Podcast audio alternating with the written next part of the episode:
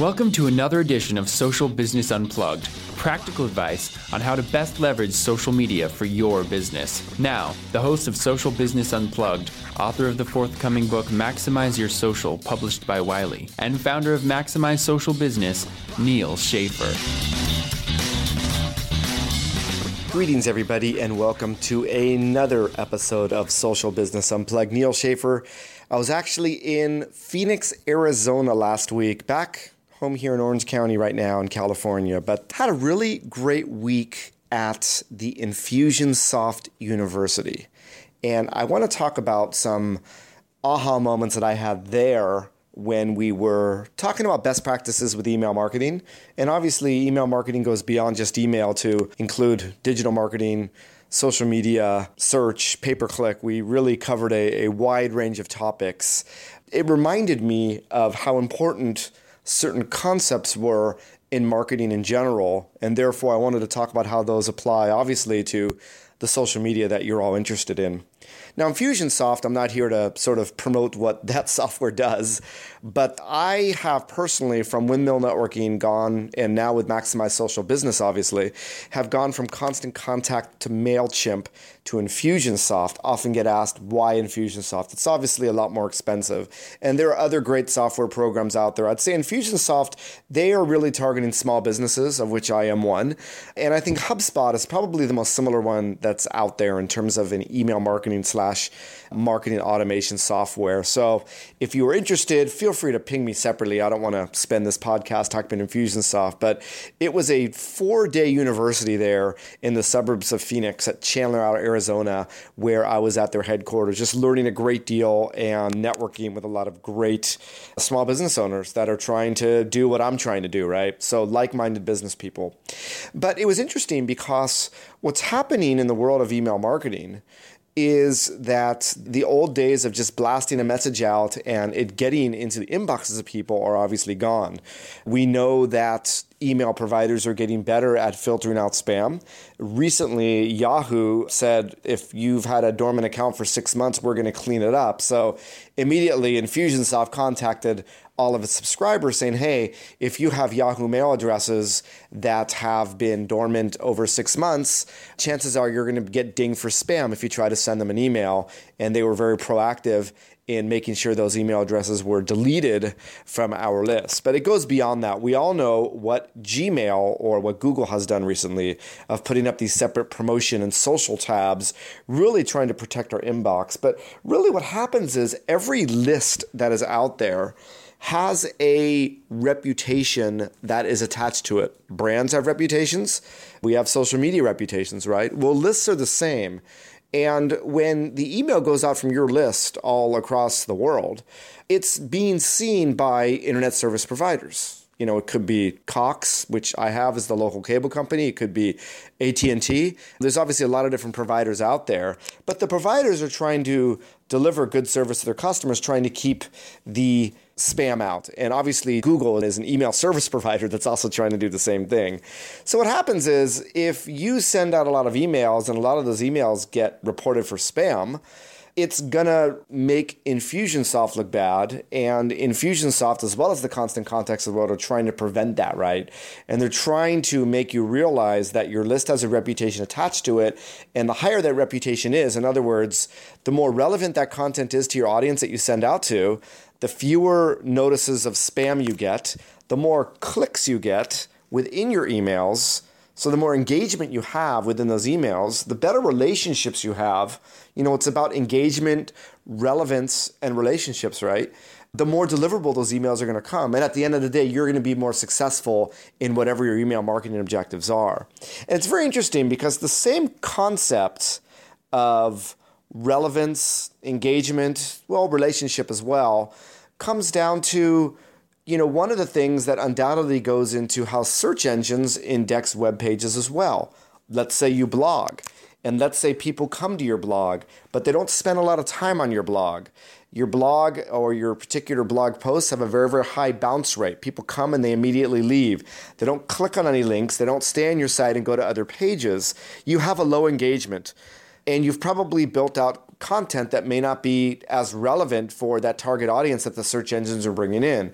In other words, from a search engine perspective, you would rather introduce content that is more engaging, more relevant, and therefore people are staying on your page longer. There's more click throughs and what have you, and perhaps more comments and social shares, but that opens up a completely different subject. But it really comes down to that same notion of engagement. Is your content engaging? Are people engaging with it? Whether it's a share, a link that's clicked, or even a comment and is it relevant? Are they sticking around, you know, checking out your site for other pages, what have you? So I think that's a best practice, not only in email marketing, those concepts of relevance and engagement, but also even in the world of search engine optimization for your content. Well, what about social media? Well, social media is really almost the exact same thing, right? I mean, think about Facebook. Think about the way that what used to be called EdgeRank, which now is divided into 10,000 different things, but what we know of what Facebook has announced. But, you know, Facebook has a similar algorithm that used to be called EdgeRank. Doesn't matter what its name is now. But the more engaging your content is, the more people it's showed to, right? It's really as simple as that. So you need to create content that's you know relevant and that's something that people engage with. And you need to ask people to engage with it sometimes.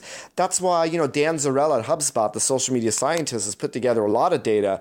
Something i tweeted out today it was actually from a blog post from the, the folks over at buffer but you know tweets that ask for a retweet actually perform better than tweets that don't for instance right? You have a call to action there it's more engaging. Now twitter doesn't have an algorithm like Facebook. LinkedIn definitely has something going on. If you look at your, you know, recent updates or if you're a company page administrator and you look at the number of impressions and how your page posts are doing, you know, there's a lot of spam out there when it comes to email. There's a lot of bad content out there with companies that are just creating content for the sake of creating content hoping to build backlinks, what have you.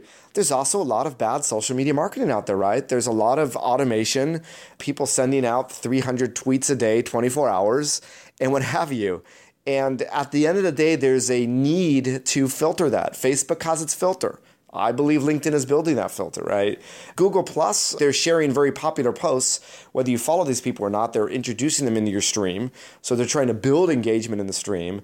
But at the end of the day, for these social networking sites to survive, because one of the primary forms of revenue that they get or generate is from advertising, they need to make sure that your content is engaging or they're only showing engaging content. So, really, the theme of today, and like I said, this was the aha moment from a email marketing training in essence.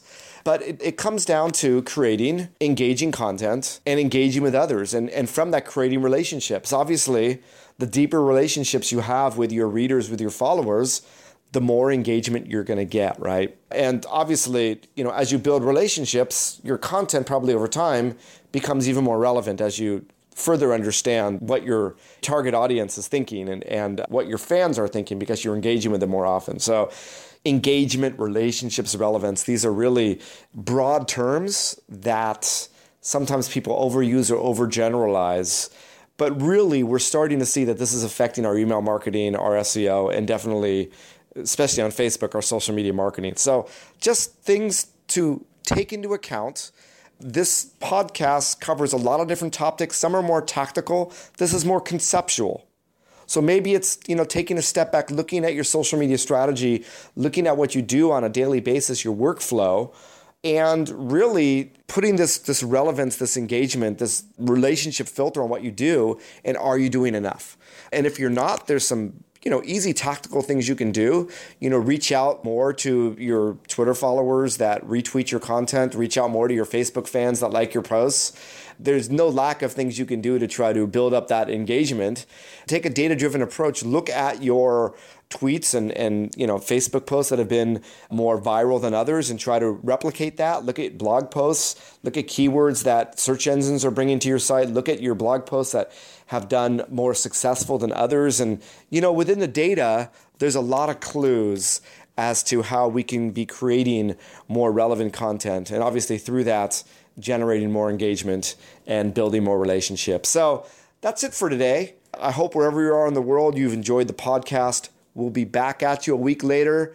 Thank you again for all of your comments and ratings on iTunes. Every single one is appreciated.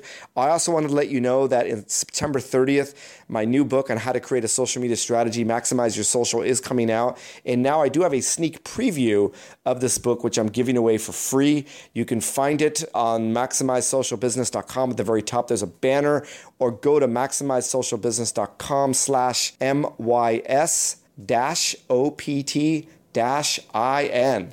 That's it for today, everybody. Have a great week, and we'll talk to you again. Bye bye. Thanks for listening to another edition of Social Business Unplugged. We appreciate your subscribing to our podcast and adding your rating and comments in iTunes. If you would like to appear on this podcast or have content that you would like covered, please contact Neal Schaffer, neil at MaximizeSocialBusiness.com. For additional social media for business advice, please make sure to check out your new social media for business resource at MaximizeSocialBusiness.com. Thanks again and make it a great day.